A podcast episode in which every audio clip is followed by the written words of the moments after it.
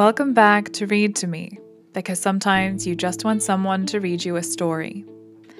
This is Amy, and in this chapter, Victor continues to really not deal with the consequences of his own actions by running away from them as much as possible.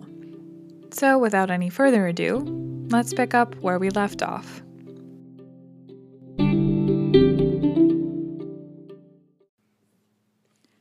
Chapter 9 Nothing is more painful to the human mind than after the feelings have been worked up by a quick succession of events, the dead calmness of inaction and certainty which follows, and deprives the soul both of hope and fear. Justine died, she rested, and I was alive. The blood flowed freely in my veins, but a weight of despair and remorse pressed on my heart which nothing could remove. Sleep fled from my eyes. I wandered like an evil spirit, for I had committed deeds of mischief beyond description horrible, and more, much more, I persuaded myself, was yet behind. Yet my heart overflowed with kindness and the love of virtue. I had begun life with benevolent intentions and thirsted for the moment when I should put them in practice and make myself useful to my fellow beings. Now all was blasted. Instead of that serenity of conscience which allowed me to look back upon the past with self satisfaction, and from thence to gather promise of new hopes, I was seized by remorse and a sense of guilt, which hurried me away to a hell of intense tortures, such as no language can describe. This state of mind preyed upon my health which had perhaps never entirely recovered from the first shock it had sustained. I shunned the face of man. All sound of joy or complacency was torture to me. Solitude was my only consolation deep, dark, death like solitude. My father observed with pain the alteration perceptible in my disposition and habits and endeavored by arguments deduced from the feelings of his serene conscience and guiltless life to inspire me with fortitude and awaken in me the courage to dispel the dark cloud which brooded over me. Do you think, Victor, said he, that I do not suffer also? No one could love a child more than I loved your brother. Tears came into his eyes as he spoke. But is it not a duty to the survivors that we should refrain from augmenting their unhappiness by an appearance of immoderate grief. It is also a duty owed to yourself, for excessive sorrow prevents improvement or enjoyment, or even the discharge of daily usefulness, without which no man is fit for society. This advice, although good, was totally inapplicable to my case, I should have been the first to hide my grief and console my friends if remorse had not mingled its bitterness, and terror its alarm, with my other sensations. Now I could only answer my father with a look of despair, and endeavor to hide myself from his view. About this time we retired to our house at Belrive. This change was particularly agreeable to me. The shutting of the gates regularly at ten o'clock, and the impossibility of remaining on the lake after that hour had rendered our residence within the walls of Geneva very irksome to me. I was now free. Often, after the rest of the family had retired for the night, I took the boat and passed many hours upon the water. Sometimes, with my sail set, I was carried by the wind, and sometimes, after rowing into the middle of the lake, I left the boat to pursue its own course and gave way to my own miserable reflections. I was often tempted, when all was at peace around me, and I the only unquiet thing that wandered restless in a scene so beautiful and heavenly. If I except some bat or the frogs, whose harsh and interrupted croaking was heard only when I approached the shore. Often, I say, I was tempted to plunge into the silent lake, that the waters might close over me and my calamities forever. But I was restrained when I thought of the heroic and suffering Elizabeth, whom I tenderly loved and whose existence was bound up in mine. I thought also of my father and surviving brother. Should I, by my base desertion leave them exposed and unprotected to the malice of the fiend whom I had let loose among them. At these moments I wept bitterly and wished that peace would revisit my mind, only that I might afford them consolation and happiness. I had been the author of unalterable evils, and I lived in daily fear lest the monster whom I had created should perpetrate some new wickedness. I had an obscure feeling that all was not over, and that he would still commit some signal crime which by its enormity should almost efface the recollection of the past. There was always scope for fear so long as anything I loved remained behind. My abhorrence of this fiend cannot be conceived. When I thought of him, I gnashed my teeth, my eyes became inflamed, and I ardently wished to extinguish that life which I had so thoughtlessly bestowed. When I reflected on his crimes and malice, my hatred and revenge burst all bounds of moderation. I would have made a pilgrimage to the highest peak of the Andes, could I, when there, have precipitated him to their base. I wished to see him again, that I might wreak the utmost extent of abhorrence on his head and avenge the deaths of William and Justine. Our house was the house of mourning. My father's health was deeply shaken by the horror of recent events. Elizabeth was sad and desponding. She no longer took delight in her ordinary occupations. All pleasure seemed to her sacrilege toward the dead. Eternal woe and tears, she then thought, was the just tribute she should pay to innocence so blasted and destroyed. She was no longer that happy creature who in earlier youth wandered with me on the banks of the lake and talked with ecstasy of our future prospects. The first of those sorrows which are sent to wean us from the earth had visited her, and its dimming influence quenched her dearest smiles. When I reflect, my dear cousin, said she, on the miserable death of Justine Moritz, I no longer see the world and its works as they before appeared to me. Before, I looked upon the accounts of vice and injustice that I read in books or heard from others as tales of ancient days or imaginary evils. At least they were remote and more familiar to reason than to the imagination. But now misery has come home, and men appear to me as monsters thirsting for each other's blood. Yet I am certainly unjust. Everybody believed that poor girl to be guilty, and if she could have committed the crime for which she suffered, assuredly she would have been the most depraved of human creatures. For the sake of a few jewels, to have murdered the son of her benefactor and friend, a child whom she had nursed from its birth, and appeared to love as if it had been her own. I could not consent to the death of any human being, but certainly I should have thought such a creature unfit to remain in the society of men. But she was innocent. I know, I feel she was innocent. You are of the same opinion, and that confirms me.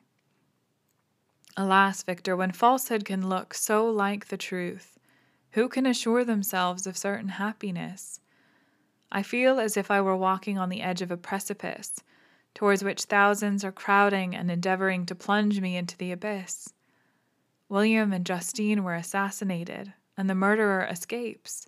He walks about the world free and perhaps respected. But even if I were condemned to suffer on the scaffold for the same crimes, I would not change places with such a wretch. I listened to this discourse with the extremest agony. I, not in deed, but in effect, was the true murderer. Elizabeth read my anguish in my countenance, and kindly taking my hand, said, My dearest friend, you must calm yourself. These events have affected me, God knows how deeply, but I am not so wretched as you are. There is an expression of despair and sometimes of revenge in your countenance that makes me tremble. Dear Victor, banish these dark passions. Remember the friends around you who center all their hopes in you. Have we lost the power of rendering you happy? While we love, while we are true to each other here in this land of peace and beauty, your native country, we may reap every tranquil blessing. What can disturb our peace? And could not such words from her, whom I fondly prized before every other gift of fortune, suffice to chase away the fiend that lurked in my heart. Even as she spoke, I drew near to her, as if in terror, lest at that very moment the destroyer had been near to rob me of her. Thus, not the tenderness of friendship, nor the beauty of earth, nor of heaven, could redeem my soul from woe. The very accents of love were ineffectual. I was encompassed by a cloud which no beneficial influence could penetrate.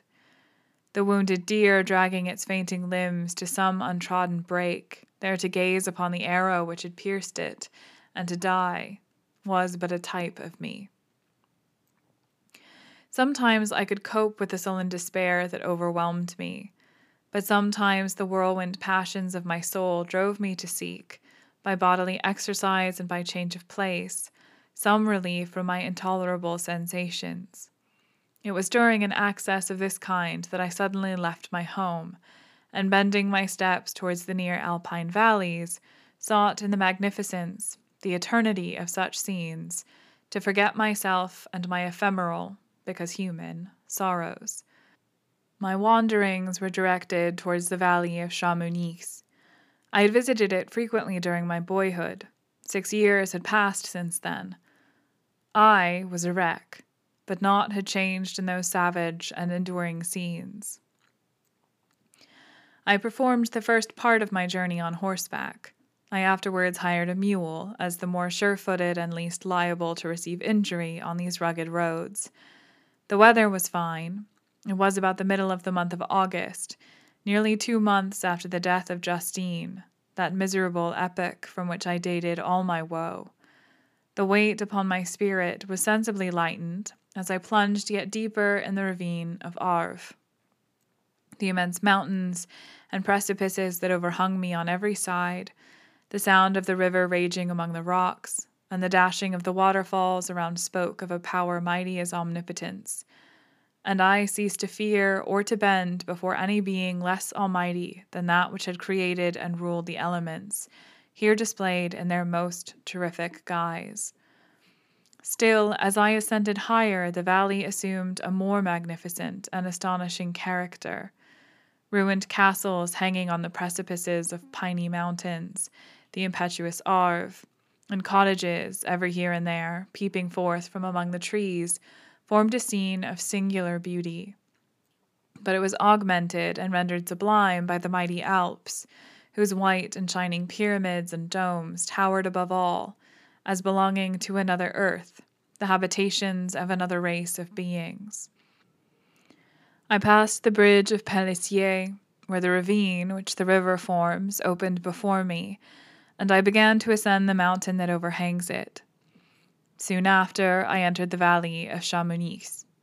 This valley is more wonderful and sublime but not so beautiful and picturesque as that of Servox, through which I had just passed. The high and snowy mountains were its immediate boundaries, but I saw no more ruined castles and fertile fields. Immense glaciers approached the road. I heard the rumbling thunder of the falling avalanche and marked the smoke of its passage. Mont Blanc, the supreme and magnificent Mont Blanc, raised itself from the surrounding aiguille, and its tremendous dome overlooked the valley. A tingling, long lost sense of pleasure often came across me during this journey. Some turn in the road, some new object suddenly perceived and recognized, reminded me of days gone by, and were associated with the light hearted gaiety of boyhood. The very winds whispered in soothing accents, and maternal nature bade me weep no more. Then again the kindly influence ceased to act. I found myself fettered again to grief and indulging in all the misery of reflection. Then I spurred on my animal, striving so to forget the world, my fears, and more than all myself. Or, in a more desperate fashion, I alighted and threw myself on the grass, weighed down by horror and despair. At length I arrived at the village of Chamonix. Exhaustion succeeded to the extreme fatigue of both body and of mind which I had endured. For a short space of time I remained at the window, watching the pallid lightnings that played above Mont Blanc, and listening to the rush of the Arve, which pursued its noisy way beneath. The same lulling sounds acted as a lullaby to my too keen sensations. When I placed my head upon my pillow, sleep crept over me. I felt it as it came and blessed the giver of oblivion.